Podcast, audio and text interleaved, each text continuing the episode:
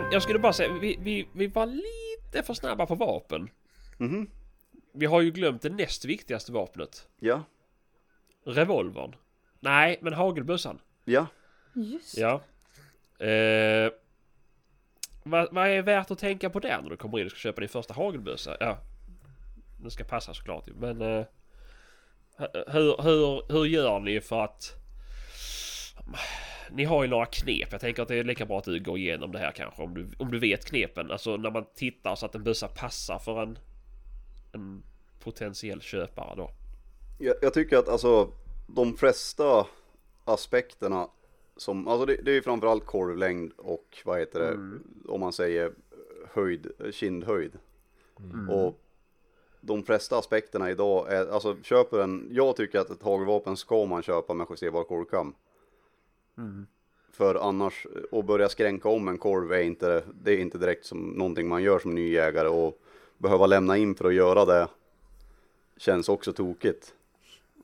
När man kan lösa det med en justerbar korvkam. Annars är det ju standard på äldre bössor, då är det ju tygbit och silvertejp ungefär så har man kommit upp.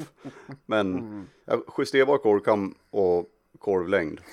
Det är väl Ja. de två aspekterna.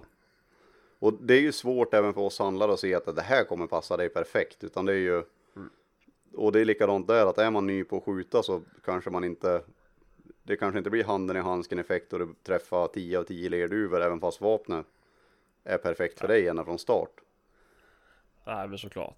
Så att vi, vi kollar väl framför allt alltså ko- korvlängd och vad heter det? Kamhöjd. Ja, Så att man får de bästa förutsättningarna liksom för... ja precis. Och har du då en, en bössa där du kan justera, ja men då kan du ju skjuta in dig själv lite grann på skjutbanan. Att, för där har man oftast skjutledare som kan stå, alltså de ser ju om du skjuter över eller skjuter under och då, då kan man ju justera in bössan därefter. Ja, ja. Men en viktig ser- aspekt också egentligen om vi säger vapenköp överlag. Det är att ofta så kommer man in i, på sommaren i t-shirt och provar sitt vapen och det här sitter perfekt det. Och sen så står det där med underställ, freeze-tröja och en lite tjockare jacka. Och då har det helt plötsligt byggt en, en och en halv centimeter på, på vapnet. Ja, ja. Jo men såklart, såklart. Eh, Och det måste man också tänka på att ska man, ska man komma in och prova ett vapen kan man kanske ta med sig lite kläder och prova, alltså Mm. ja, ja, är- ja. Exakt, man är lite förberedd. Men sen har väl ni lite kläder i butiken med. Ja men absolut, det, Det kan ju det vara finns. lönt att, tänka på det för man vet ju. det är ju så. Det är... Men rödpunkt på hagel är ju någonting som har blivit vanligare och vanligare har jag sett. Ja, jo men det har börjat bli ganska, och jag, jag själv alltså, jag är ju, när jag var på en skjutbana första gången så la jag an mot vänster axel. Och då tyckte ju min pappa att nej, det där blir fel Niklas. Jag vet inte om han tyckte att det skulle bli för dyrt, men eh, han puttade över på höger sida på en gång och sen, sen lärde jag, jag är ju vänsterhänt egentligen, men jag lärde mig skjuta höger från start och jag skulle ju aldrig kunna skjuta med en vänsterbössa idag. Nej, Eh, men det som blir då felet för mig det är att jag har mitt vänsteröga som är dominant. Ja just det. Okej. Så att när jag höjer en hagelbössa, eh, liksom då, då ser jag sidan av bössan egentligen. Okej. Spången är inte det första mina ögon koncentrerar sig på. Och där hjälper ju en rörpunkt enormt mycket.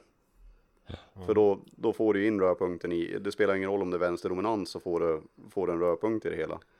Och det är jag likadant, och försöker. Är det så om man är vänsterhänt att vänster öga är dominant? Nej det behöver nej det inte behöver inte vara så. Nej. Nej. jag bara... det kan man göra Jag ser lika dåligt på sätta bägge. upp fingern och sikta in sig på en punkt och så blunda med ena ögat och fram och tillbaka. Men, eh, men jag har hört flera stycken eh, nyexaminerade säga att ah, de har lite svårt för är svårt, att- svårt att sikta. Och så får de skjuta med rödpunkter, det var mycket lättare att sikta. Ja. Men där försvinner ju hagelskyttet också då. Jag, jag tror att det, vad heter det, beroende på hur man lär sig, lär man sig med en, med en rörpunkt så lär man sig sikta och skjuta duvor och så vidare. Eh, det du har gamla på skolan- Dubblé på skiten när du ska ligga två meter före duva. nej, nej men det är det, alltså vissa, vissa gubbar man har jagat med, de har inte ens ett korn på hagelbössan. De Nej, nej. höjer bössan om de skjuter, det är ju liksom vissa, vissa rävjägargubbar man har träffat på, de är ju snabb och träffsäker och de har inte ett riktmedel på bössan. De, det är liksom, Nej. de är så inskjutna har jag med nog det aldrig tittat på hagelbössan när jag skjuter lerduvor. Börjar Nej. man titta på det då är, Nej man, då men är om den duva du, borta redan. Ja. om, du, om du jagar så kan det ju vara rätt. Ja, jagaren är liksom börjar gå stilla Ja. och sådär eh, Ja, Nej, Fågelskytte är någonting som, som det måste mängdskjutas nästan för att man ska kunna känna sig trygg med grejerna tror jag. mm. Jag är ju, jag har ju harstövare så att för mig spelar det ingen roll. Jag brukar inte skjuta så ofta. Men nu har jag en till fråga. Som jag egentligen hade tagit, tänkt ha privat till dig, men jag tänker att det kanske finns någon som har samma problem som jag. Jag står ju utan hagelbössa. Mm. Och är ju, som jag kanske tidigare har nämnt, kort. Mm. Eh, och har ju varit och kollat lite grann. Jag tänker att det spelar egentligen ingen roll hur jag bär mig åt så kommer jag ändå behöva kapa liksom bössan. Är det lönt att köpa en ny bössa då för mig eller är det bättre att jag kollar typ på en begagnad marknad? Vad- eh, marknad? Vad skulle du rekommendera?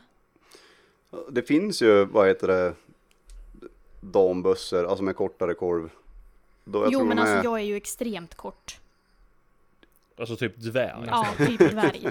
Ja, Tänk Alltså kortare än. Kristoffer. Nej men alltså, det är väl mer på, det är väl som att ställa frågan om det är värt att köpa en ny bil eller en begagnad. Alltså det är ju, en, en ny bössa så har du en ny bössa som kommer hålla bra många år och du har garantier på den. Mm. Du sabbar ju ingen garanti på vapnet bara för att du kortar kolven. Nej men jag tänker om man behöver korta pipan också. gör du Piporna, piporna kortar Nej. inte. Nej. Inte alls. Nej. Det, Nej, då- inte på hagel. Det fungerar inte riktigt det. Där har du Det- trångbörjning och choker och Eller det ena eller det andra. Ja. Ja. så att Så- piporna blir, men däremot kan du kanske köpa en ny bössa med kortare piplängd. Det är Du har ju egentligen, jag tror, vad finns det? Det finns 61, 66, 71, 81, 82. 82 är det. Ja. Ja. Finns det inte 76 också? Ja, 70, ja 76 finns ju också, precis. Ja, Ja, ja. 71 är väl den allra vanligaste. Jag själv trivs bättre med kortare piper, men det är väl Jag upplever att man, alltså piplängden har väl att göra lite grann med sving och jag, jag upplever, jag jagar ju Jag tror jag aldrig har skjutit en fågel med hagelbössa i mitt liv. Och jag, jag, jag jagar bara markgående, det är räv och hare. Och då tycker jag att kortare piper ger, ger en snabbare, alltså mer kontroll på markgående vilt. Och sen tycker jag att det är mycket smidigare att bära runt på för det är väl typ det man gör. Går man Ja. i skogen så är det ju gött att ha korta pipor då. Står du Ja. ute på ett fält och skjuter gäss eller duvor så då spelar det inte så stor roll. Nej, Men alltså det, det är väl vad heter piplängder är väl, alltså köper man en 71 då är man ju bärgad för allt. Det är liksom, det är allround så att säga. Sida, Jag- sida eller bock då? Hur sitter dina ögon? Oklart. Det där, Ja, äh, bock eller sida sida är väl mer, vad heter det, personligt val skulle jag säga. Eh, sida sida är ju mer en, en klassisk bössa, det försvinner, alltså det finns inte så många nya sida sidor. Det finns, det finns nya men de kostar därefter alltså. Jag tror att det är lite grann, alltså, bocken är väl vanligast Kolla han har ju idag. jävla fina sida sida. ja, Ja. ja men så har du berätta har du till dig Kristoffer. Wesley SO10 Richard har det ju- kostar väl en miljon? Wesley Richards har ju fina sida sidor. Är från Mm. Jag kollade på deras bössor, det var från 35 000 pund mm. för deras basic variant. Nej, men jag, jag tycker, alltså jag själv tycker bock är trevligt. Det är, Ja. Men sida sida ser ju snyggast ut. Alltså, Det är skönare känsla att stå med sida sida. ja, men jag har, jag har en Husqvarna 1310 som jag, jag vet inte, jag gav upp efter fem harar tror jag. Då tänkte jag att det är ingen idé för mig att ha en sida sida. Jag kommer aldrig lära mig. Nej. Nej, alltså det är ju det, det är ju lite annorlunda. Det är väl lättare att skjuta med en bock. Ja, jag upplever det. det så. Ja. Du Eh, har ju bättre uppsikt på Ja. mål ifrån Ja. sidan. Piporna täcker Ja. inte upp så mycket. nej, precis. Eh, så det, det är väl... Ja, dels är det väl vad du är van vid. Har du, har du skjutit med farfars gamla Husqvarna sida sida, ja men och du skjuter bra med den, ja men köp, hitta en, en, en bättre begagnad sida sida. Alltså du kan ju få en fin aja för eh, 10 000 om du skulle vilja lägga de pengarna eller uppåt liksom. Ja, det som egentligen sabbar för sida sidorna och marknaden för sida sida i idag är väl, och som man bör ha beaktning, det är ju att de flesta är ju inte stålhagelgodkänd. Och de flesta skjutbanor idag kräver att du skjuter med stålhagel. Eh, Men de flesta av oss besöker ju alla skjutbanor ändå så att det, nej men det, det bör man kanske tänka på. Jag menar du kan tycka att det är ett klipp och köpa en, en begagnad sida sida för 4000 och sen kommer du på skjutbanan och blir stoppad på en gång av skjutledare för att du har en blybössa. Eh, Ja. Det skulle ju vara tråkigt som ny jägare och Jo, men det. såklart, såklart. Så det är ju väl värt att tänka på, absolut. Så att ska man spendera mycket tid på skjutbana för, för någon som bara är ute och jagar så spelar det ingen roll men ska man vara mycket på Ja. skjutbanan så då, då måste man ha Ja. en, en stålhagelgodkänd bössa. Om man inte har tillgång till egen mark och kan sätta upp en lerduvkastare. Men nu är väl blyförbudet på gång ju så att det hur eller hur så blir du ju sköten i nacken av Ja, lagar och regler. Så att, det- men eh, nej, men det är väl värt. Eh, och sen kaliber på hagelbössan.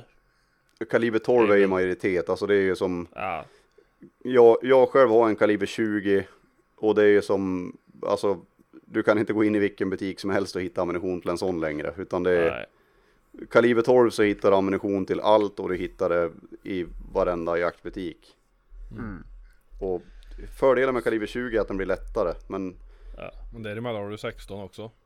Ja, du har ju Eh, 16 där, och men Då är den, ju ännu, ännu svårare att få ja, det är ju skott, ännu svårare att få tag på skott i den. Men jag tycker som för, för harjakt så tycker jag kaliber 20 då trivs jag med den. Men rådjur, alltså jag, jag, jag själv har svårt att se att med det där lilla gulliga skottet att jag ska ställa mig och jaga drevjakt på rådjur liksom. Men det, det ja, finns men det många som gör jättebra. det. Jag, Ja, det ja, jag, jag det. hade ju 20 innan och jag har ju skjutit bra med rådjur med den liksom. Det är ju Det är ju inte så mycket mindre hagel i en 20 patron. Är det inte faktiskt. Eh, men eh, Han är ju inte grov men han är i alla fall lång. ja exakt exakt.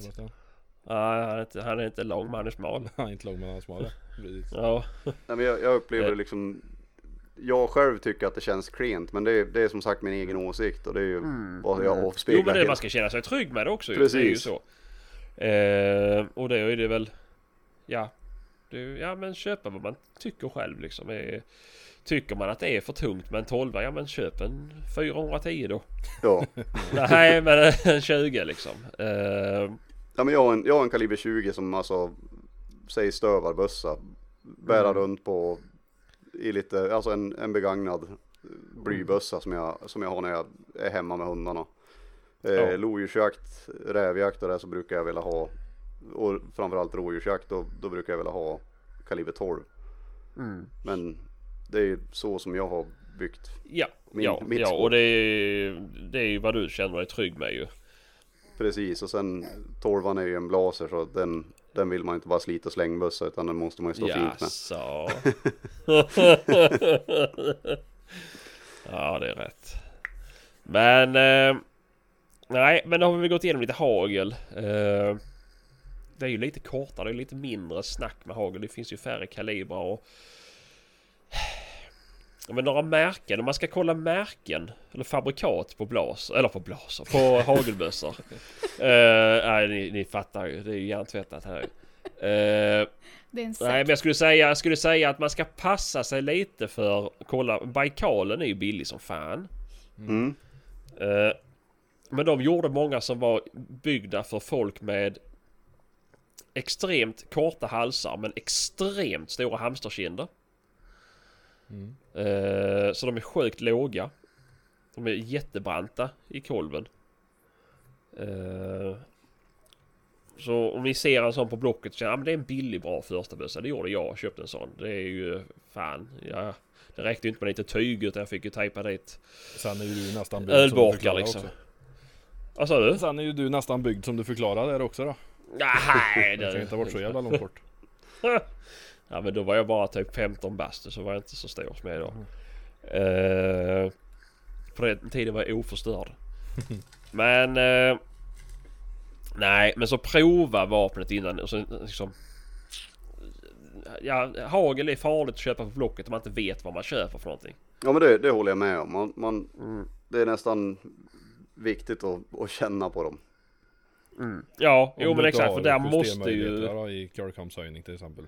Ja precis. Ja, ja, men exakt- och ta exakt, in ja. måtten. Jag menar du har ju alltså loopmåttet, det vill säga Mm. från från vad heter det bakappa till avtryckare. Ta, tar du in Ja. lite sådana mått och har justerbar korkam, ja, men då kan du ändå vara, vara rätt säker. Men att bara Mm. Ja. köpa en bössa utan mått kan ju liksom, Det- ja det, det kan vara jättedumt.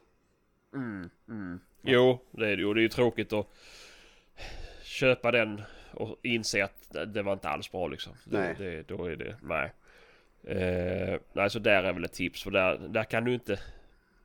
Jo, visst du kan väl sätta ett aimpoint på en dåligt passad bössa och lära dig sikta med den ju. Men det blir ju också fel. Den ska ju smack ligga rätt vid kinden när du lägger an ju. Det är Ja. det som är det viktiga. För det blir ju inte något siktande på samma vis med en hagelbössa. Man tittar ju på det man ska skjuta på. Och så Ja, men det blir man. ju snabbare skott så bara lyfter upp den och sen ska det smälla ju. Det, Ja. inte, det ska inte uppsiktas in någonstans och sen tryckas utan det ska ju...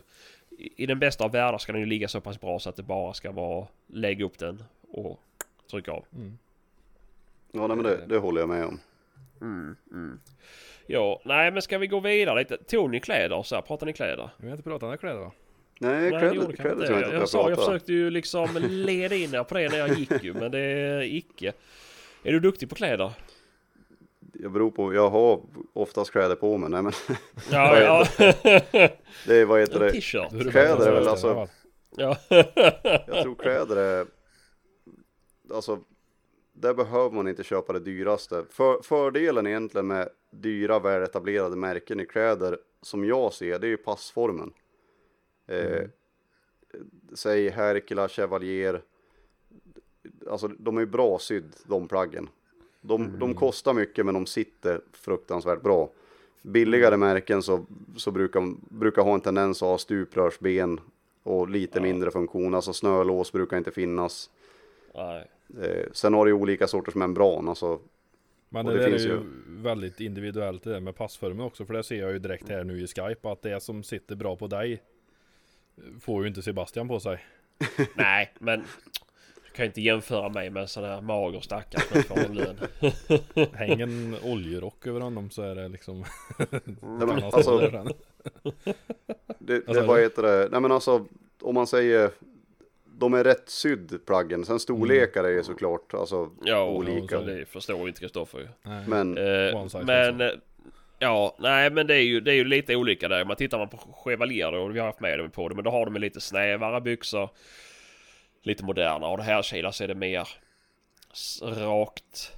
Men ändå med lite passform. Går man över på Deerhunter så är de oftast baggy i sina kläder. ja, men Eh. så, så upplever jag det också. Att vad heter det? Mm. Väletablerade märken. Alltså, du har ett snyggare plagg inom parentes Mm. som sitter bättre och kanske är trevligare att gå runt med nio timmar om dagen. Än Mm. att gå runt i kläder som kanske, ja de sitter, de gör det de ska men de sitter kanske inte jättebra för den som ska gå åtta kilometer. Nej, nej Eh, precis. Och jag tycker väl att det viktiga, alltså viktigaste är, de- som tar mest stryk det är ju ändå byxor. Så att det, det viktigaste är att köpa hållbara byxor. För att det, ser man över sin egen jackagarderob, är det någonting man byter ut så är det byxor. Jackan kan man ha samma Ja. i tio års tid. Jo, jo. Men På tal om byxor där, det behöver vi ju byta alla tre här. Ja. Vad rekommenderar du?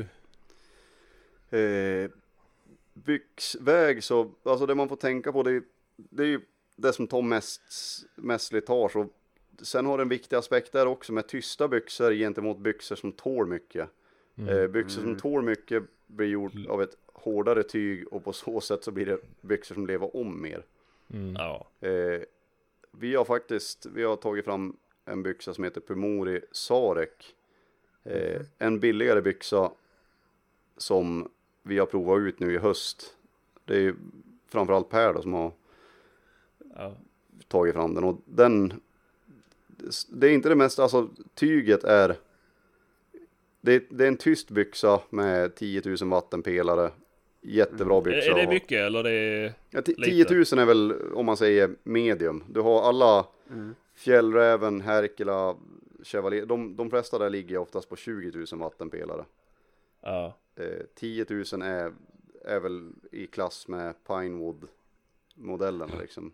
Ja just det. Vad hette de sa du? Pemori Pumori Sarek. Sarek. Nu ska jag googla här i podden. Ska vi titta. Eh, just det, ja ja med, med U, inte E. Nej precis. Pumori. Precis. Pumori, ja men det var jag. Just det. Ja ja, men är det här en, eh, är det här en um, pyrbyxa då?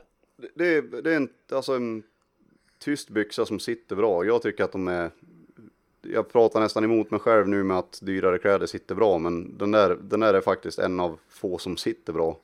Enligt mig, jag har kört med den hela hösten nu.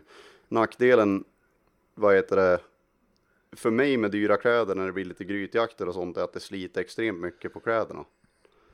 Eh, Jo, jo. och det är lite tråkigt att byta Herkula-byxor varje år. Jo, jo, jo, jo, men visst är det så.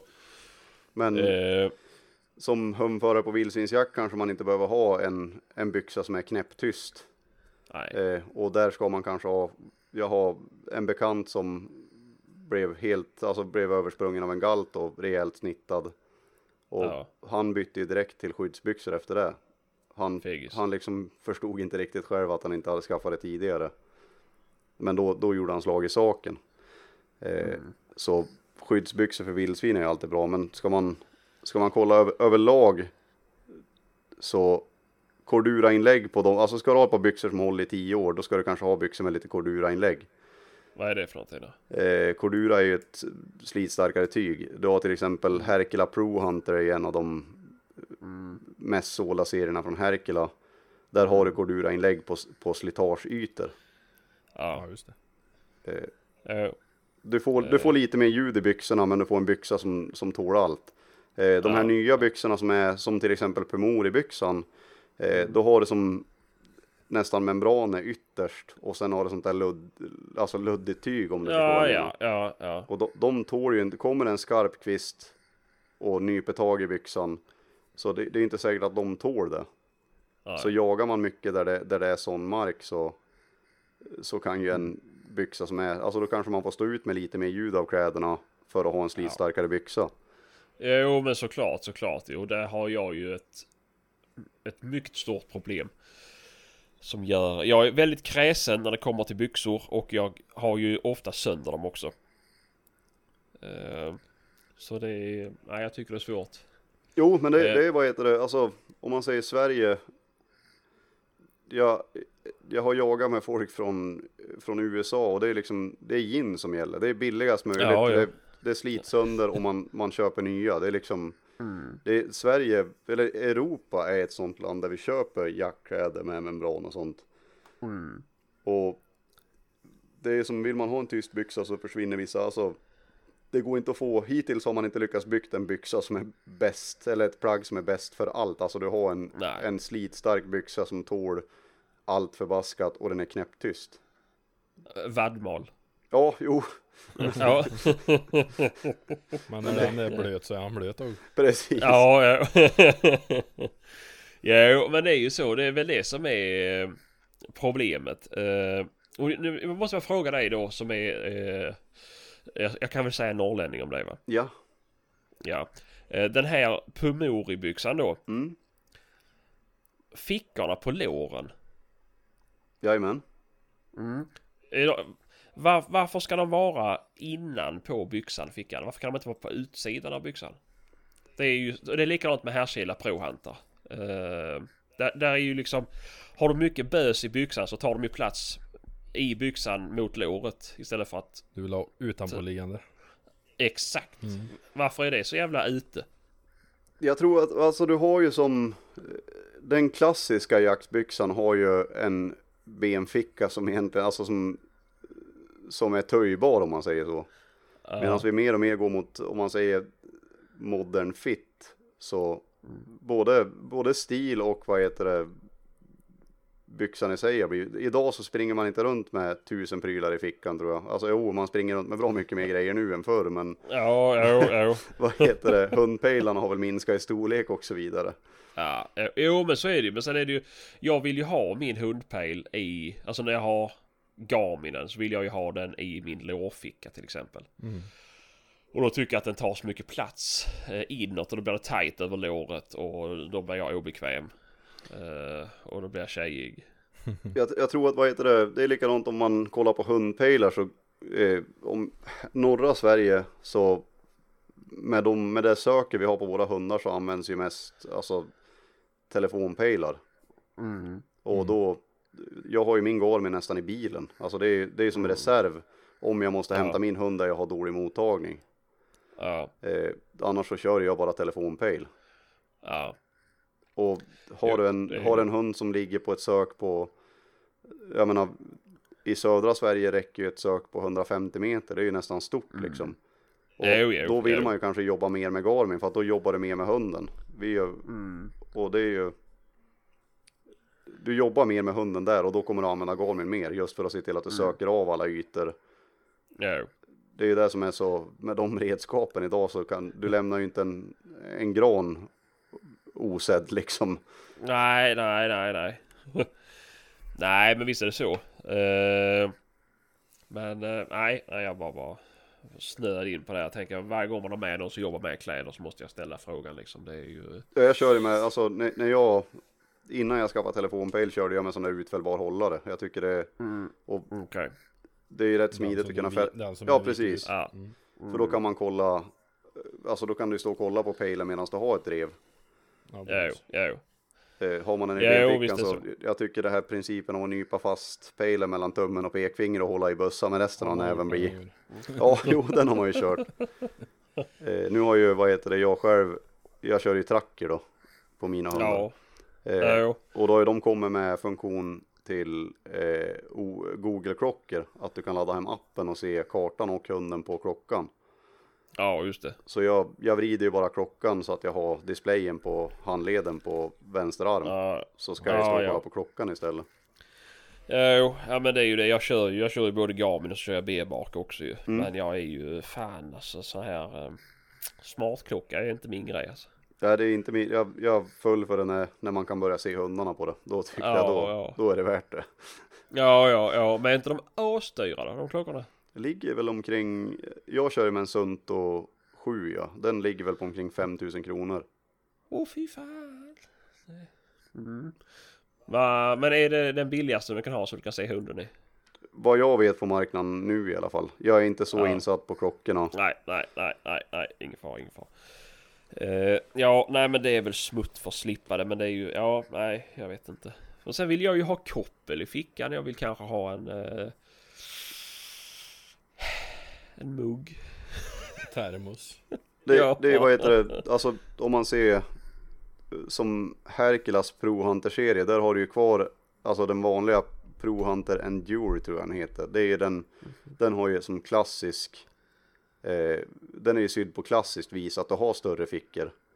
Eh, medans du har Pro Hunter Endure som är sydd på modern fit så att du har de här smala benfickorna. Ja, Så det ja, finns då ju är som- det den jag har då. Precis, och det, det finns ju som modeller som är anpassad. Pratar man kläder och funktion så kommer vi alltid ha olika åsikter på Ja, hur man vill ha plaggen.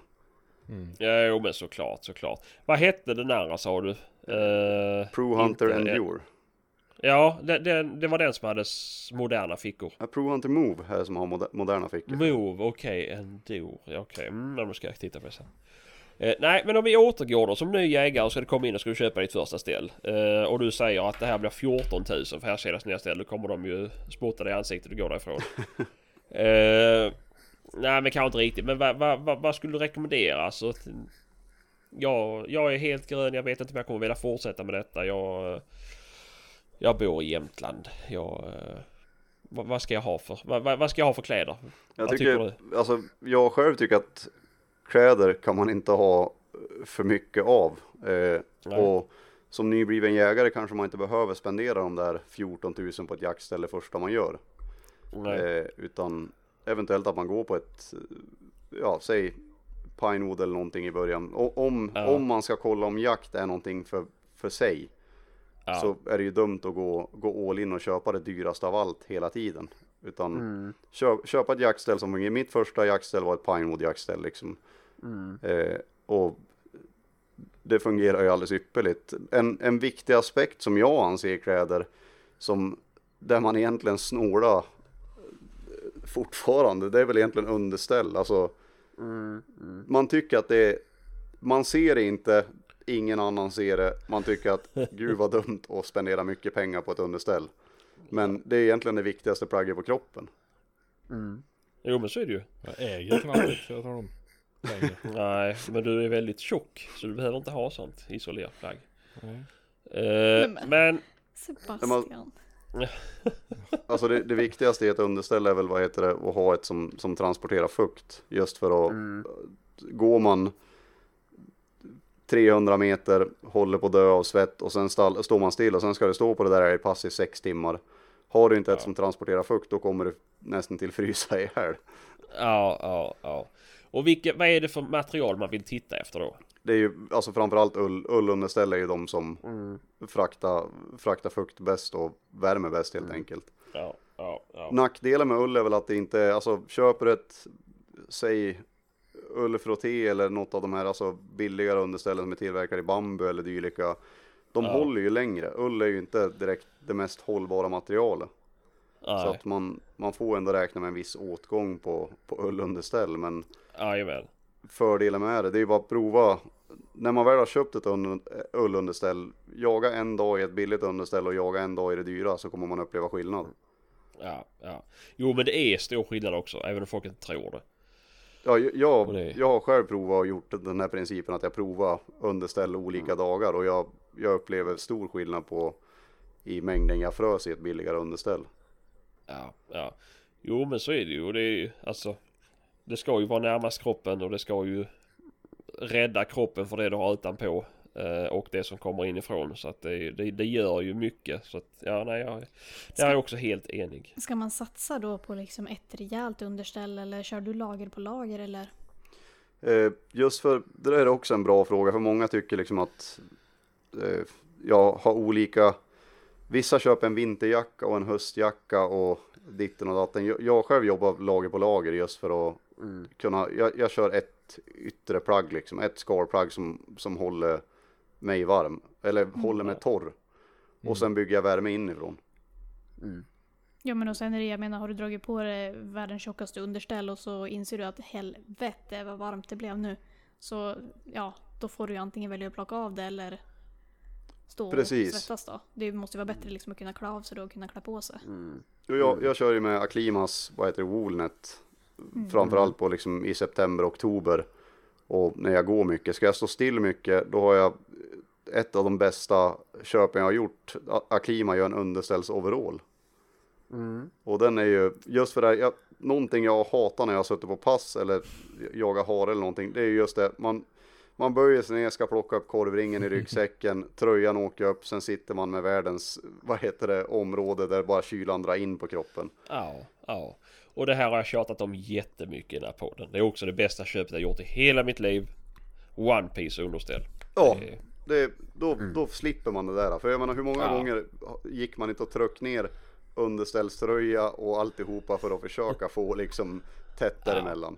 Jajamän och stoppa ner den i kalsongerna och dra upp kalsongerna till bröstvårtorna för att slippa det. det är, och så går man 10 meter så har allting kasat ner ändå. Och fördelen när man kombinerar de två, alltså Woolnet underställe och som Warmwool overallen. Det är att är det extremt kallt om man är ute, säg som på lojakten i mars eller någonting. Då tar jag på mig nätunderställe underst och sen tar jag på mig overallen över det. Och sen liksom ytterplagg. Då, då får man liksom lager på lager med ett nät först som transporterar fukt ut och sen har du overallen som, alltså Warmwool underställe som värmer. Ja, ja. Så jag tycker Jo, lägga lite pengar på, på att ha ett bra ytterplagg som håller en torr. Och så sedan, vad heter det, lägga pengar på det innerst mot kroppen. Sen övriga plagg, liksom, det är ju mer stil och jo. vad man upp... Windstopper-tröja har jag faktiskt också tyckt är väldigt bra att ha när man sitter på älgpass. Det är mycket bra att ha. Det är det enda jag jagar i både förra vintern och denna vintern så har jag ju haft eh, härkilan, kamkon Mm. och underställströja och en något tunnare under den. Nu Ja, har det varit ganska så milda vintrar då det sista så det har ju liksom inte varit kallt. Nej, och de är ju ganska vattentåliga de också. Det, det man Ja. märker att man blir blöt, det är ju sömmarna. Ja. Där, där inne är ju fukten in först i dem liksom. Jajamän. Men nej, absolut. Jag, jag håller i Kamco är en av, jag brukar säga att ett, ett plagg som man, ja, det, det är ett dumt plagg att sälja för de håller i typ 15 år. Så det, Alltså jag är ju en fryslort av rang och jag förespråkar ju värmeväst. Alltså det är ju fan det bästa jag har tror jag. Jag tror, jag har inte den. köpt den för jag är rädd att då kommer jag bara gå runt med den på mig. det kommer du göra alltså, också för jag gjorde också det och nu har jag bara den där jävla värmevästen och sen skjorta över liksom det. Ja men alltså det... Det är Ja. det jag har haft i vinter. Det är t-shirt eller underställströja och så värmevästen och så kamkon uppe på. Ja, för fördelen också då när man kör värmeväst det är att du minskar uppbyggnaden av kläder. För har du en korv som sitter perfekt och du börjar ta på dig en tjock tröja, jacka, underställ. Då, då, kan du, då blir det ju lite grann Michelin-varning liksom.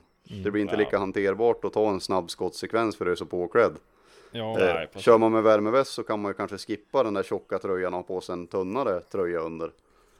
och så underlättar det när du ska till pass som på till exempel älgjakt där du ska gå en bit. Ja, Att du Ja, går jäv- sen man går jävligt lättklädd för man behöver inte ha massa värmeplagg för du slår på värmen bara när du kommer fram så är du varm. Ja. Ja men Ja, vad men brukar man oftast frysa om när man står still? Det är ju liksom ryggen. Det är inte Ja, så att någon då. klagar på att oj vad jag frös om mina armar. Nej, armar och ben fryser man ju aldrig om men det är Nej, fötter och... Ja, fötter och liksom Ja. rygg. och det är likadant en fråga som oftast kommer upp. Det är liksom varma kängor. Kan Mm. du rekommendera ett par varma kängor? Och jag, jag har aldrig någonsin kunnat alltså, prova ett par kängor som är varm. Jag all, alltså kängor för Nej. mig är inte gjord för att vara varm utan de är gjord för att gå skönt i. Mm, mm. Eh, Ja. Jag själv kör med, med neoprenstövlar de dagar det är extremt kallt. Alltså, de kanske inte är skönast att gå i men de håller fötterna varm. Mm. Eh, och sen, Kompletterar du där med någonting då? Eller Ja, kör jag- du liksom jag kör ju kängor. ja, ja, alltså, ja, jag kör ju ullstrumpor i dem. Ja, Absolut. och mer. Inga värmesulor, inget... Nej, värmesulor, allt elektroniskt med värme har jag, det vill jag hålla mig borta från så länge jag Okej. kan. Då kan jag vara den här norrlänningen som står och klagar över hur kallt det är ungefär. Ja, någonting som är också en grej som är jävligt bra för att hålla värmen det är ju mössa. Ja, Det, det är ju, det, och det testade jag en gång på älgjakten för några år sedan när jag satt och frös på pass. Jag hade gått till passet utan mössa. För att det var varmt. Satt mig på pass tills jag frös, tog på mig mössan, blev varm. Tog av mig den efter ett tag och började frysa i hela kroppen. Tog på mig mössan igen och fick värmen tillbaka. Men du har väl inga hår heller? Nej, jag skulle säga du har väldigt ventilerad skalle. Ja. nej, och där är ju det, det är faktiskt sjukt jävla mycket värme som jag släpper ut genom uh, huvudet. nackdelen någon dag när man har rest iväg och sen har man med sig bara en mössa. Det är ju om det är jäkligt soligt den dagen. Och det är ju som, Ja, man kan ju inte bli fulare än vad man blir i en ful mössa. Men den kan ju inte vara bättre än till soliga dagar. Alltså det är ju, Alltså det är det bästa. Det är det enda jag kört i år alltså, eller förra året. ja. Nej, jag, jag tycker de är, alltså just att kunna få, få med sig en liten kepsskärm, det kan göra så jäkla mycket. Ja, ja men den är ju snygg ja. ja, ja, ja jag säger snygg mössa så det är fan det bästa. Eh, ja, nej för fan. Det, Nej, det finns ju hur fan- mycket som helst, det kan ju grotta ner sig i det där. Ja, ja. Men just en varm mössa det, det är någonting som har funkat bra för mig fall, när det är kallt ute. Alltså, det spelar ingen roll hur jävla mycket kläder man drar på sig, står man där med en jävla kapsjävel så kommer man ju att frysa. Ja, nej, men absolut. fort. Och sen som jag, jag ser, vad heter det, alltså en fördel som med värmeväst som vi pratade om, det är ju att som, som hundförare, jag menar, rätt vad det är blir du stillastående och väntar en timme på hunden kanske. Kan man Och- knäppa på ja. den. Då är ju, då är ju, jag har hört av många kunder att de, de kör ju värmeväst, de har inte på, de har, har den inte på, men ibland då blir de utan hund i en och en halv timme och då står de och håller på att frysa ihjäl istället för att de har klätt sig för att gått. Ja, Och den och då-. Ja, Ja, ja, då, är, då är ju en värmeväst liksom helt suverän att kunna slå på medan man väntar på hunden. ja, jo men så är det ju. Och Och, det är lite så jag använder den ju. Det är ju... Mm. Och den värmevästen som jag köpte, det är ju ingen, det är ju ingen fodrad väst. Nej precis, det, det är bara han, en med han, är, slingor. han, är, han är liksom som två t-shirter med en slinga emellan. Ja, Så den ger ju ingen värme när han inte är på och han tar ingen plats under kläderna eller Det är som att dra på sig ett linne över t-shirten ungefär. ja. Det, Det är finns ju som jag sagt en hel uppsjö av olika värmevästar. Jag har provat en del. Eh, alltså liksom bara tagit på mig och det är ju jävligt stor skillnad liksom Ja, ja. På hur, Jo, det är klart hur hur- tung de hur är, de- hur tunn de är. Hur de Ja. värmer och Det Ja. finns ju de västra som är liksom fodrade, isolerade som ett ytterplagg också då, men jag vill ju bara ha en tight väst nära kroppen som inte tog massa plats. Så jag tror jag betalade Köpte den på Wish, 180 kronor kanske. Hem i brevlådan. Nu var vi där igen. Ja, Ja men eh, det var ju också... Hur vet att det fungerar också. nästa gång? Jag hade med en ny Swarovski också när han då var i farta där. Ja 600 precis med gröna linser. Gröna ja men jag, linser, d- Nightwish. där är det ju som sagt, de ska funka och värma. Och Vi, vi har ju som våran comfort heat väst, den ligger på, vi har den vanliga med ett, vad är det batteri på? Är det på 4000 milliampere tror jag, den tar vi 1295 för och sen har vi en med 6000 milliampere batteri, den tar vi 1595 för. Men är det fasta Eh, batterier då eller? Ja, det är inget, alltså nackdelen med powerbanks är ju att du Många Ja, tycker de att det är en fördel med powerbanks, det är ju för att du kan använda dem till annat. Men nackdelen är att du får inte samma uteffekt i en powerbank som du får i fasta batterier. Nej, det var. Men det var mer än tillräckligt i den värmevästen i alla fall. Ja, Ja, tre, lä- tre lägen på den och kör du på Precis. högsta läge då blir det duktigt jävla varmt. Precis. Nej men så det är ju liksom Man behöver inte köpa det allra värsta där. Nej. Jag tror mycket, Nej. mycket med kläder så märke, märke ska ju såklart ha betalt för sin del Ja. också. För man har ju märkt att branschen, alltså det är ju lite mode. Natur, Ja, friluftsliv överlag, alltså bort- bortsett från jägare så friluftsliv har börjat bli ett, ett mode. Mm. Ja ja gud ja. Jo men så är det ju. Och så länge du sätter ett premiumpris så blir det ju en premiumvara. Precis. Hade Swarovski eh, kostat samma som eh, eller Leopold så hade det inte varit eh, vad det är idag heller. Nej. Nej. Nej. Så Nej men så är det väl. Det är, ingenjörerna ska ha betalt också. Jajamän. Men... Eh, nej men det är ju... Men, ja men du skulle säga i alla fall rekommendera nyblivna jägare. Bra underställ. Sen kan man kolla på inte det dyraste jaktstället. Eh, och sen känner man att man vill komplettera med någonting så man vill göra det. I annat fall kan man komplettera med värmväst. Precis, alltså har, har man en, en åtstramad budget och inte vill spendera allt för mycket pengar så, alltså ett, ett ytterplagg som håller en torr och det är liksom 10 000 vattenpelare eller uppåt. Eh, också ett, lägg pengar på det och sen lägg pengar på ett underställ. Tröjorna emellan, jag menar det finns ju, man har säkert någon i, i garderoben liksom hemma redan. Ja, ja exakt, exakt. Nej, men lite så är det man sitter man bara Eh. i oktober, november, december på älgpass då i vintertid liksom då Ska du sitta still en halv dag eller en hel dag det, det spelar nästan ingen roll vad du Vad fan än drar på sig så kommer det ju bli kallt Ja, Ja, Så ja. är ju egentligen elektroniskt eh, jävligt smidigt att kunna stöta till med då Utan att Ja. behöva klä sig som en eh, Nej, precis. Det Michelin ju- liksom Nej, nej, det är ju det. Ska du då ha sådana kläder får du ju oavsett längd du är på kroppen får du ju kapa av bössorna så de passar Evelina i princip. Jajamän. Du har så mycket extra plagg. Vi hade en sån är- hemma vid faktiskt, en, en dam som var med och jagade älg för några år sedan Och stod på samlingar med armarna rätt ut så här. Ja. Jag skojar inte om hon, hon hade nog fan två dunjackor på sig och sen en par underställ och så några tjocktröjor och, och lite annat under där Mm. Men jag vet inte, jag tror inte, jag vet inte om hon var med och jagade själv Ja, jag tror fan mig hon hade bössa med Hon hade jävla inte skjutit någonting i Rikerdera, det är jag helt säker på Ja, nej, nej. Nej men det är Ja, ju fördelen frös med det. säkert. Elektronik är ju en, är ju en stor fördel, alltså som värmeväst, det är ju en, en stor fördel till att undvika att behöva klä sig allt för mycket. Mm. Mm. Nu finns det ju även underställ som det är eh, eh, såna här värmeslingor i. Slänger. Ja, Man har, Men det ska man man nog passa sig för. sulor, alltså, så då Där kommer den jävligt långt ja, nej men absolut. Det är, varma skor är väl också en aspekt att ta upp. Alltså, det, det Fryser man gäller fötterna så fryser man ju om resten också sen. Ja. Mm. Men sen- kängor eller stövlar då? Jag, jag själv tycker neoprenstövlar om man, om man står still mycket. Eh, kängor definitivt om man går. Det, är ju, Mm. det finns ju vissa som tycker att stövlar är bäst att gå i, men jag känner att jag, jag vill ha stadig, alltså jag vill ha något stadigt på fötterna när jag går. Ja, i och med att det liksom, terrängen ser ju inte likadan ut så. Nej, precis. Och det är väl... Nej, jag har den uppsättningen. Jag har ett par neoprenstövlar. För jag har aldrig lyckats hållt mig varm med ett par kängor. Utan jag kör ett par neoprenstövlar när jag, när jag har jakter där jag är stillastående och när det är väldigt kallt. Och sen kör jag ett Ja. par, vad heter det, kängor när jag, när jag går mycket. Ja. och låga ja. kängor, alltså jag, jag, jag testade ett par låga kängor ett år och jag tror jag aldrig har varit så, är man van att ha höga kängor så jag tror jag aldrig har varit så nära på att vricka fötterna så många gånger på liksom en helg. Så, Men det är såna ankellåga du tänker då? ja, precis.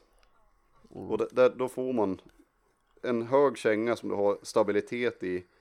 Då ramlar man hellre hela, hela jag så att säga. Ja, ja, ja. Medan en, en låg, låg känga så då, är det, då viker sig foten. Och jag tar nog hellre att hela jag flyger än att foten ska vika sig. Ja, och det där märker man speciellt när man går utför. Utför Mm. halkiga berg och rötter och stubbar och skit när du ska liksom nerför någonstans. Då är det jävligt skönt att ha den där kängan när du liksom kan stå på hälen och ta emot dig. Ja, Utan att bryta foten av sig. Och det det är märkte väl- jag nu när jag köpte stövlar. Och började gå i. ja, Man är fan utsatt när den kliver över en rot och, och slinter lite. jo, nej, men så är det ju. Men samtidigt är man ju alltid torr då istället när den går i 30 cm vatten. Ja, jo men det är väl den fördelen man har med dem. Men kä- kängor, det är, alltså har man jakter som är påfrestande när man går en det, är, ju- det skiljer sig från jakt eller jakt. Jag menar vissa marker där kanske man inte går mer än 300 meter och det är sprätt ut 40 vilt. Medan Mm. vissa andra jakter så går man i 6 timmar på en dag. Ja. Och då, ja, men så är det ju. Det är ju...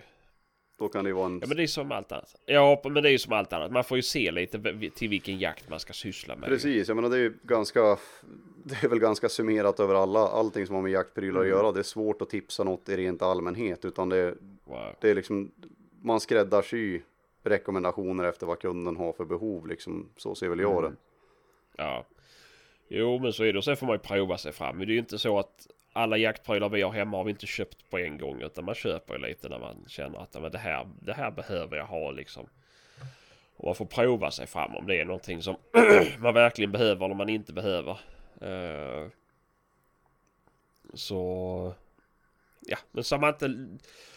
Det är dåligt andrahandsvärde på dyra alltså, jaktprylar. Är det.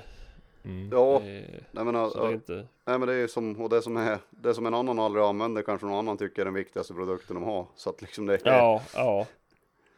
Jo men exakt. Det är ju... Nej, så det, det blir ju olika ju. Det är ju såklart.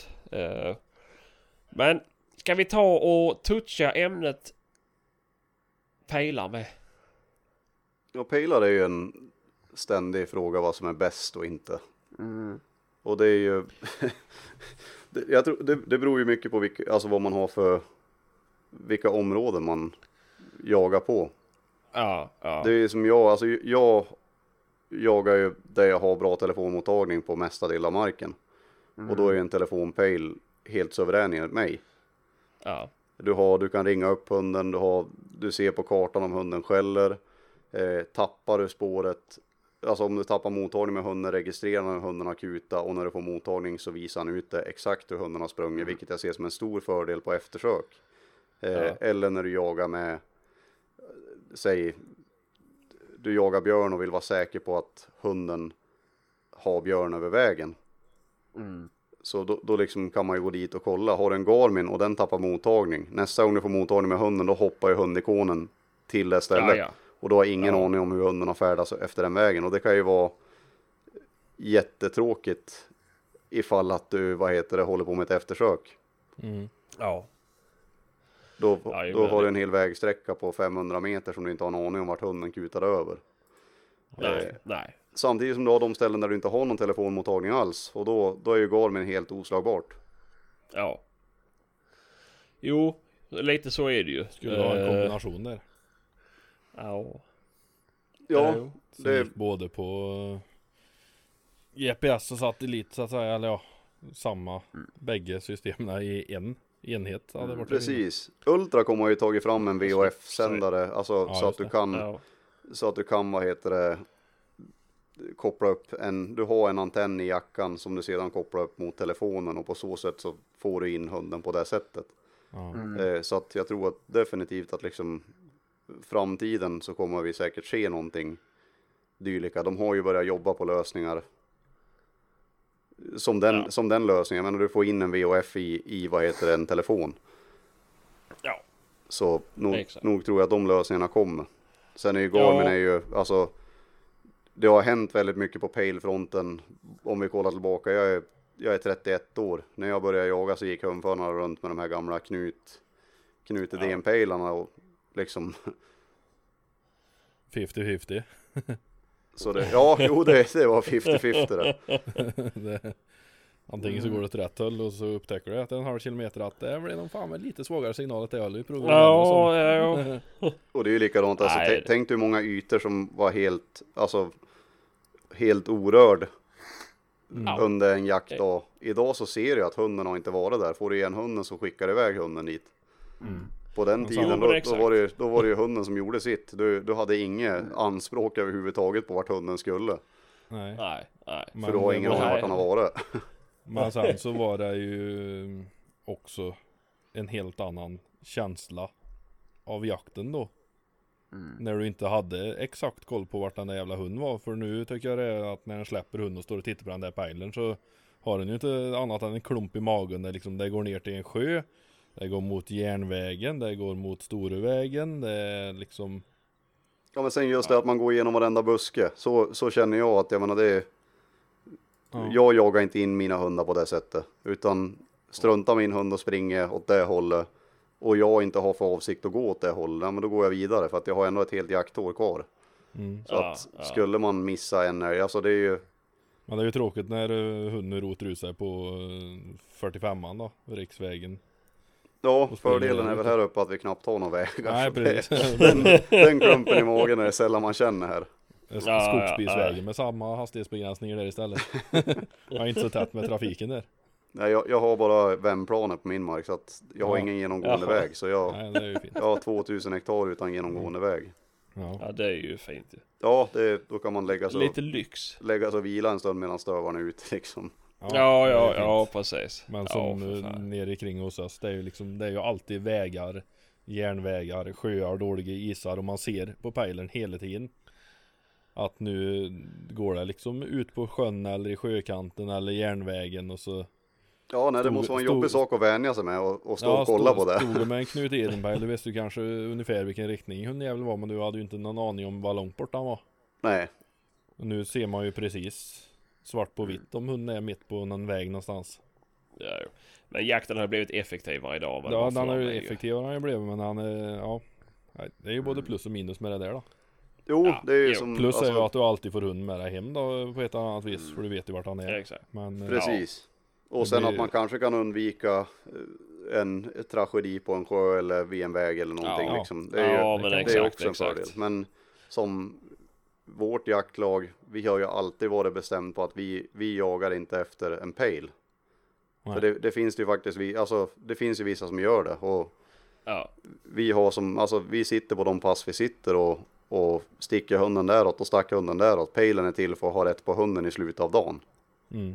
mm. Ja, Det är liksom, det är det ändamål en pejl ska fylla enligt mig. mm. ja. Jo, men så är det ju. Det är därför som vi går tillbaka till byxorna. Därför jag har ju min Garmin i fickan. Jag har telefonen i fickan. Jag vill inte glo på dem eller ha dem i handen hela tiden. Så det är väl... Ja men en pejl är ju nästan som en smartphone. Den, den åker upp onödigt mycket bara för att man är intresserad Ja, av att se vad precis. som Men jag försöker ändå vara så här obrydd liksom. Det är ju... Om någon frågar mig på radion var har du hunden? Ja det kommer dröja ett par sekunder innan jag kan svara för jag måste leta fram den här jävla pejlen först. Att, det, mm, nej men... Eh, nej men det är ju svårt med pejlar men det är ju också... Är du ny jägare så är det kanske ingenting du satsar på direkt. Är du en erfaren jägare så har du kanske någorlunda hum om vad har de andra i jaktlaget. Eh, så de också kan se, är det Garmin ni kör eller kör ni på... Ja, nu kan ni se alla telefonpejlar på samma. Precis. Eh, för, förutom Easy Hunt och WeHunt då väl. Eh, men...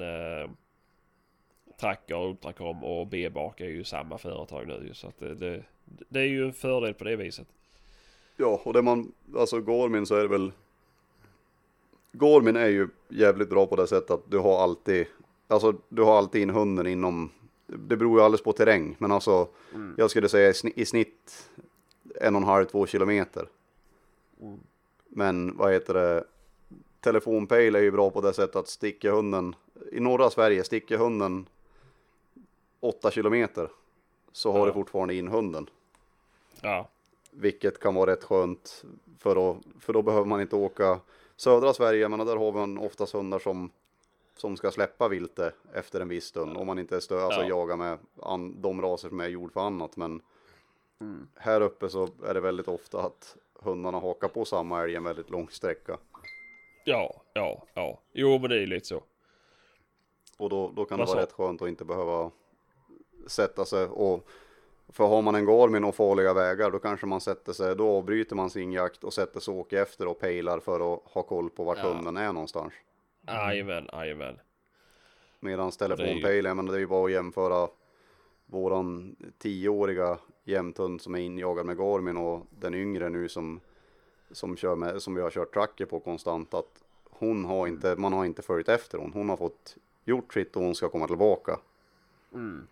Medan den, den äldre, då, då for man efter för att se liksom, ja en farlig väg där, ja men vi får dit och, och vad heter det, vi avbryter jakten, får dit och ställer oss och kollar vart de tar vägen. Ja, sen rätt vad det är, då ploppar hon ut på vägen igen. Ja, hej gumman, hej, Ja, ja, hoppa in här i bagaget. Och sen, då har de lärt sig det att, vad heter det, Ja, nej exakt. Bör ta en återgång. precis. Mm, nej, det är... det är väl, det är väl nackdelen då. Ja, Jo, det är lätt att förstöra en hund. jo, så är Men det är det ju det att du måste, du måste liksom... För jag vet ju många, just när man har Garmin här i söder ju. Om nu tappar jag hunden, nu måste jag leta upp den. Om man bara har lite is i magen. eh, och inte då åker efter hunden. Ja, om den inte är på väg på något farligt alltid. håll, det vill säga ju. Men eh, det är ju... Just för att inte förstöra en ung hund på det viset. Mm. Mm, Genom att den ska... Du vill ju ha tillbaka hunden. Det är ju... Den ska ju komma till dig. Du ska inte behöva åka och hämta den här hunden hela tiden. För då blir det inte roligt på jakterna ju. jag tror me- mest, vad heter det, panik har jag fått, alltså spetsar det är ju oftast, är det älgjakt, de är ju över vägen på två sekunder och sen är de vidare. Ja. Medan stövare, där kan du ju få en tapp på vägen. Och det är ju rätt tråkigt Ja, att få en tapp på en, på en vältrafikerad väg. Ja. Jajamän. Så det är väl där som man, Eller hare eller räv som springer på järnvägen. ja precis. Och där är det ju liksom, det är st- stövare framför allt som, som man, men det är ju oftast vilt som buktar på det hållet att du aldrig i övrigt behöver åka och hämta hunden. Nej, precis. Precis. Nej, det är... Mm. Men ska man, ska man skaffa sin första pejl så det är som du säger, kontakta jaktlaget och kolla vad de andra kör med. För det är rätt Ja, skönt, ja. både säkerhetsmässigt och, och kunna synka varandras pejlar för att ha koll på varandras hundar och, och som på nyare enheter ha koll på varann. Ja, ja, precis, precis. Så det tycker jag väl egentligen, ska man, ska man skaffa en hundpejl så kolla vad de övriga har i jaktlaget. Mm. Ja. Jo, det är väl, det är väl vettigt faktiskt. Ehm, får man väl säga. Eh, ja, nej. Eh, jag ska bara säga en sak innan vi glömmer bort det. Jag fick ju klagomål förra veckan. För att jag sa spöa hundarna och folk uppfattade det som att jag Spöar uppenbarligen spöar dem med eh, skaft och tillhyggen. Eh, det är inte så jag menar. Jag menar inte att man ska liksom boxa upp hunden ordentligt utan spöa är typ säga till dem för mig. Det finns många synonymer på spöa. Ja, det finns ju det. Eh, och det är väl en eh, kanske en eh, vad heter det? Var man kommer ifrån i landet också. Spöa för mig är inte eh, misshandla utan det är typ ja besegra. Och så- Ja precis. Och sen Så har vi ju faktiskt, eh, vi har ju faktiskt lyssnarfråga också till Niklas innan vi glömmer bort det.